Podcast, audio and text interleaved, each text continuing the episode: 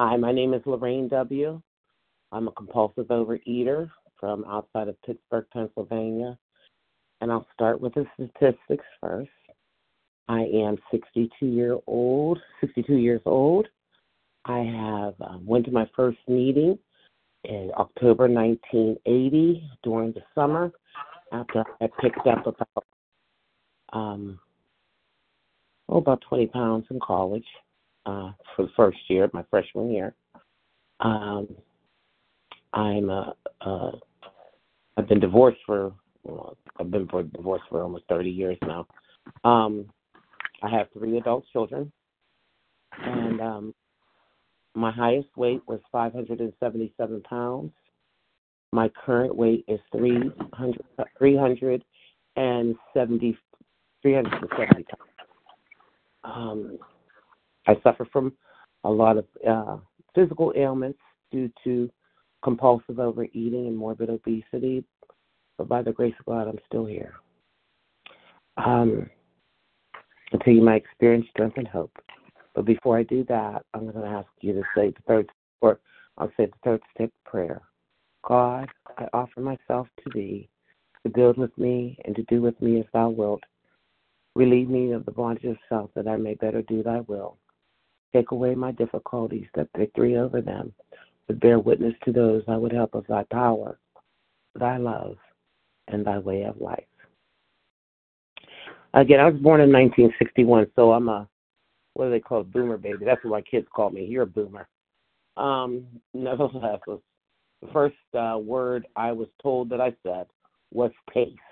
I didn't say mom. I didn't say dad. I said taste because I looked at my dad. He just they tell me they I've been told I should say. Um, when I looked at my dad eating certain um, meal, I wanted a taste, and I said mm, taste, and that's that was tick that tickled people that I would say that, but then I knew, you know, right then you knew there were some issues. Um, uh, I had a normal early childhood. Uh, my sister was born three years later. Uh, we moved to a older fixer upper uh, from, and that fixer upper um, in that neighborhood. I started to know the word fear. Um, I had heard my mother though. My mother did a lot of hollering and screaming. That's what I would call it. My mother's hollering and screaming about something, and that's what I would say. My mother's doing that hollering and screaming about. And um, so she would get upset. My parents were young, and they were, you know, very, you know, they had their issues. Uh, my mother would use food as her drug, and my dad used alcohol. So I grew up in an alcoholic home, and there would be fights and there would be shouting matches. Sometimes there was violence. Uh, and in that house, we had a coal furnace. There was a lot of scary stuff going on in the house. But some of my refuges was going out on the porch, going across the street. There was a little convenience store, not even convenience store, a little mom and pop store, and they sold all kind of candy. So you get gather up the pop bottles, go get some candy, go sit on the porch outside and, and eat. Or I would go get a dish of something because I don't know how I was allowed to have access to the freezer, but I go get a dish of something after school, sit in front of the TV set. In Pittsburgh, they used to have this afternoon cartoons, you know, come home from school and watch cartoons. And there was this thing called Paul Shannon's Adventure Time. So you'd sit in front of the TV and watch that. And of course, I was up weight. I weighed, I could tell you what I weighed in third grade. I was the first girl to weigh, one of the first girls to weigh 100 pounds. And they used to bring that big scale out, and you know, get on the scale. I weighed 103, and I remember the gasp from the students. Um, I got pick, not picked on, but I got. Uh, I was like one of the last ones to be picked for things. Um, one, I don't know if it was because I was heavy. I don't know if, it was because of the color of my skin. I don't know, but I know that that had an effect on me. And um, I, because of the house we lived in, I was always ashamed. Shame was a big thing. Shame that somebody would see where I lived. Oh my God, I thought if somebody knew where I lived and saw that we had that furnace, oh my gosh. And then the furnace was just a, a fearful thing because of fire and ashes and stuff. So I learned a lot of fear, but not only that, I never knew when my parents were going to explode. You know, it was just crazy. And then um towards uh my when I hit nine years old, my dad's drinking got pretty bad, and my mother threatened divorce. She, she told him, she told us she was going to divorce dad, and she also told us we were going to get a new religion, and then we wouldn't celebrate Christmas anymore, and we could forget about Christmas and all that stuff. And that, that just terrified me. I'm nine years old. That terrified me. I said, "Now nah, we got a new religion. We're to learn new stuff." And she's to divorce dad. I was afraid we were to move in with my maternal grandmother. I mean, it was just fear, fear, fear, fear because I really didn't care for my maternal side of the family. They were always picking at me, telling me I was fat and all that. 1970 though, my father um had uh went into they didn't have rehab. He went to the state hospital. He went and got help. He went and got dried out of the state hospital. And uh, upon coming home, he had to go to these meetings. These guys would show up in trench coats and hats, and they would take my dad to meetings. I remember one particular time I was sitting there watching Mannix, and it was on CBS. And these guys show up at the house, all dressed to the. They look like businessmen, but they're taking my dad to a meeting. What kind of meeting is going on at nine o'clock at night? But you know, he went, and uh things started to change. I remember my dad said, you know, we got to start going to church. He's going to these meetings. There's no more liquor in the house. A lot of people who used to come to the house don't come anymore. And uh more fear came because we changed schools. I became a um uh my body was changing. I was the first in my class to get all that stuff. I got, you know, big. I, I had a lot of body changes, and I couldn't. I I panicked with that, and not only panicked, um, I just would stay in the house more and more and eat because some of the changes made me not able to do some of the activities I wanted to do and I was angry that these changes were coming about. Um, I kind of settled in about eighth grade, and then ninth grade. Uh, I thought it was, I thought high school was going to be okay. You know, I'm doing okay. I had friends. Uh, there were boys. One particular boy wasn't there. I was kind of mad he wasn't at that school. I don't know what happened to him. But um, in ninth grade, I was sexually assaulted by six guys from my school well, five guys from my school. One of them happened to be an one guy happened to be an adult. He had been out of school. He also had to be happened to be a relative. Um, that impacted me.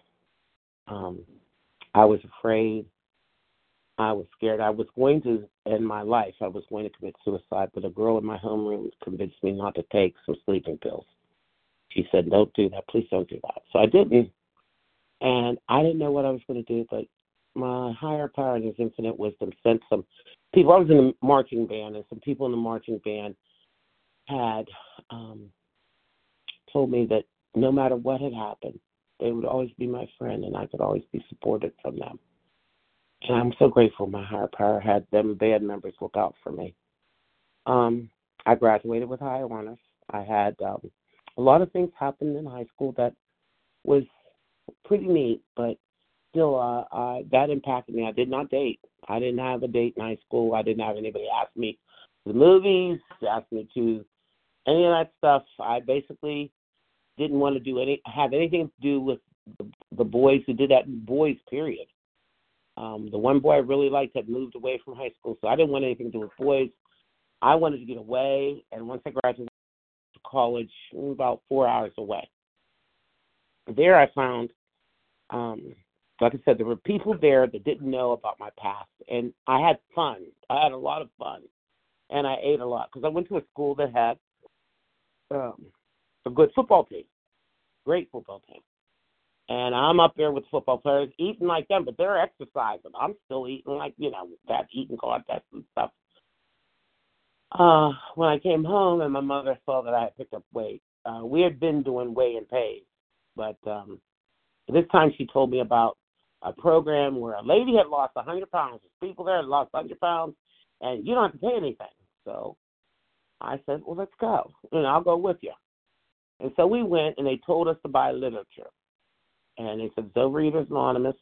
And I said, oh, this is like what Dad goes. This is like AA. Okay, okay. Because I saw the big book there, and, you know, I knew my dad had a big book at home. And I read some of the stories in the back, but I really didn't read that. I wanted to lose a hundred pounds. So basically, I was um, just following a food plan with with with help, you know, with support. I was not working steps. Uh, but I had heard that I can't, God can. I think I'll let him. Um, because I had hit my knees prior to that meeting and I wanted to know what to do. And, you know, my mother said, let's go to OA. And in that point, I was, I was at 250 pounds. And I had, um, oh no, I'm getting ahead, I'm getting ahead of myself. I had heard about OA in, in college. I did not continue to go to OA meetings in college though. But when I graduated and came back home when I was 24, that's when my mother said, let's go back to OA. And that was after a prayer I had said on New Year's Eve. I said, God, showed me what to do and give me the power to do it. And that's the next day, my mother said, let's go back to OA. I'm like, well, we went during those college summers and nothing really worked, you know. Um, I was nothing worked because I wasn't working it. I was just going to meetings. So this time I I asked God show me what to do, and I followed the sponsor. I um, listened to what she had to say. I called my food in daily. I worked the steps the best of my ability, and I released a 100 pounds in nine months. I hadn't been 150. I went from 250 to 150. I hadn't been 150 pounds since since I was 10. So that was new. This is I'm 20. I was 25, 25 ish then. Um, and of course, I got a new body, and I really am getting all kind of attention. And I kind of switched addictions because I had to have a lot. You know, I love the attention. Oh, I love men looking at me at the baseball games, at the football games. I'm going where the men are. And I was dating one night. I had four different guys. I had one guy was going out for an afternoon date, and then another one at six o'clock for dinner, and another one for nine o'clock was going dancing, and I had one waiting at home for me. Um, yeah, I switched addictions. I remember that night. Um, I was still working program, but I was not telling my sponsor everything. Uh, but when I um, was attracted to this one guy, and I dumped him for another guy. And that guy, within two months, I got pregnant with my oldest child. And um, I really wasn't. I was so messed up. I wasn't really working program. I was just panicking because now I'm pregnant. But my sponsor said keep coming to meetings, so I did. I actually went to meetings, the workshop, and everything. And then I had my daughter. I remember bringing my daughter to meetings even though I was breastfeeding, I'd bring my daughter to meetings, you know. Um, and then um, things got things got a little hectic because I'm working. I'm trying to raise this daughter. Um, I wasn't working program to the best of my ability, and I thought the answer to all of my problems would be to marry my daughter's father, which I did. Um, and I found out there were some things that were basically we, we carried a lot of baggage into our marriage. And what I stopped doing was going to meetings altogether because I'm married now. I have what I wanted. I wanted to be married to my daughter's father. And we had a wedding. I didn't go to any meetings. And that started the slow descent into um, my second relapse, or my relapse, first relapse. I regained all that weight, and the marriage was a mess. There was a lot of things that were wrong with that marriage. Um, I had two additional children, plus we took in uh, my ex's, well, my husband's other three children. So I had six children I was helping to raise, raising, I should say. Um, all of them 10 years and under. Um, and I was reminded today, I didn't even remember that the Buffalo Bills had lost four consecutive Super Bowls because I was raising kids 91, 92, 93, 94. I was raising kids. And I'm living in a marriage and not working any program. But I had my literature. I had my big book. Big book was being used as one of the wheels that was missing from the crib. But I had it. And I had some I had the brown book. And one day it was so bad in my marriage, it was just a bad day. And I was reading the brown book. I was reading stories, and I sat there and I said, you know what? A bad day in OA is better than what I'm in, de- uh, dealing with right now. I had a brand new home, car. It didn't matter. It was, it was my life was a mess. And then there was the infamous day that my ex said to, or my husband said to me, "In order to survive, I cannot live with you." And I said, "You know what? I'm ready. To, I'm I'm ready to go."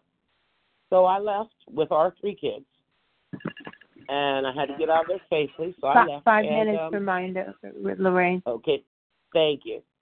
So uh, this was the beginning of another um, uh, let's work program again. Because as soon as I left, I went to a meeting that next day, and I worked a more structured program. Uh, it was OA How. Um, they had they had rules, and I followed those rules. And in 1996, after I left my ex, and all that happened with, there's a whole lot of story with that too. But nevertheless, I kept kept going to meetings, doing service. I did a lot of service, and I released weight. I went from 300 to 200. I was working the program, but I decided I wanted to go back to my ex-husband. I needed my head head examined at that point. I really needed to go to therapy, but I didn't. And in doing that, I got humiliated, and because uh, he didn't want me back, and uh, I got angry. I got angry at God. Got angry at everybody. And what do I do when I get angry? I eat. I ate, ate, ate, ate. 2000 to 2011, I was hitting and missing meetings, but I wasn't working any program. And during those times, I lost my mother. She, um, that hit me hard. My dad got remarried within the year. That hit me hard. Uh, I lost housing. Um, had to get housing. A lot of things happened. And I had to raise three kids. But I went back to meetings. Around 2011, I found this meeting. And uh, somebody had told me about soul meetings. And I didn't believe in soul meetings at first, but um, I heard what I needed to hear. And uh, things were working fine until my sponsor at the time had to move. She had to physically move. So she said, I want you to find another sponsor and work a program. Well, I didn't listen. And that started me on another clock. In 2011, to where we are at now, I went from 200 pounds and gained another 377 pounds. This disease is cunning and it is baffling and it is powerful. It literally wants to kill me. And when I collapsed in my house in June, I thought I was done. I thought I was the next day. I said, I told my kids, I said, you know, um, where everything was, get ready because probably I wouldn't be waking up the next day. I just, I knew because, you know, I know everything. I'm being facetious. But um, the next morning I woke up and at the hospital, they had told me what I weighed. They told me, you know, we're going to keep you in the hospital, da da da da da. And I said, well, now what we going to do? And I asked my higher power, I said, show me what to do and I'll do it. Of course, the answer was OA. So I called somebody who had been sending me text messages of the voice of recovery every day. This person didn't know me from a can of paint, but I asked this person if they would sponsor me, and they did. And through that time in the hospital, I spent two months in the hospital and two weeks in rehab. But during that time, that sponsor and I worked on the steps. We worked on steps one, two, and three. Um, to the point where I could um, really couldn't talk to. It was a male sponsor, and I really couldn't talk to him about some things. So I got another, and I, you know, I told him about that, and he said, "Do you have a sponsor?" And I said, "Yes, I do." I had already asked this person to be my sponsor, so I didn't say, "Oh yeah, I'll go find one." No, I have one, and um, I thank that sponsor for getting me to where I was and um, I followed my doctor's orders this time. My doctor had told me there's some things that I could no, no longer ingest anymore if I want to live. Um, I asked God for the power to carry that out. And I've been absent, absent ever since June 24th when I collapsed. There's been a big change in what I eat, what I do. Um, Right now, I'm dealing with a lymphedema lobe that's just about as big as a sack of, as big as a bowling ball. But you know what? I'm just to have to trust my higher power that He will guide and lead me to the people who will be able to take care of it. I see a doctor on the 30th for that. But I can tell you this this program does work. I wouldn't be here. I would not be here. If I did not go back or keep coming back, I would be dead. I'm 62. I still weigh 370 pounds, but I'm still here. And I'm grateful. I don't know what miracles lie ahead. I know that miracles happen if I just keep coming back. Please, please wrap up.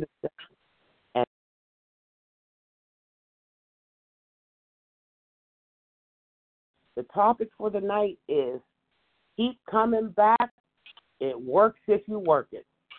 And how does that apply to your life? My name is Lorraine W. I'm a compulsive overeater outside of Pittsburgh, PA, and I'll leave my number off the recording. Okay.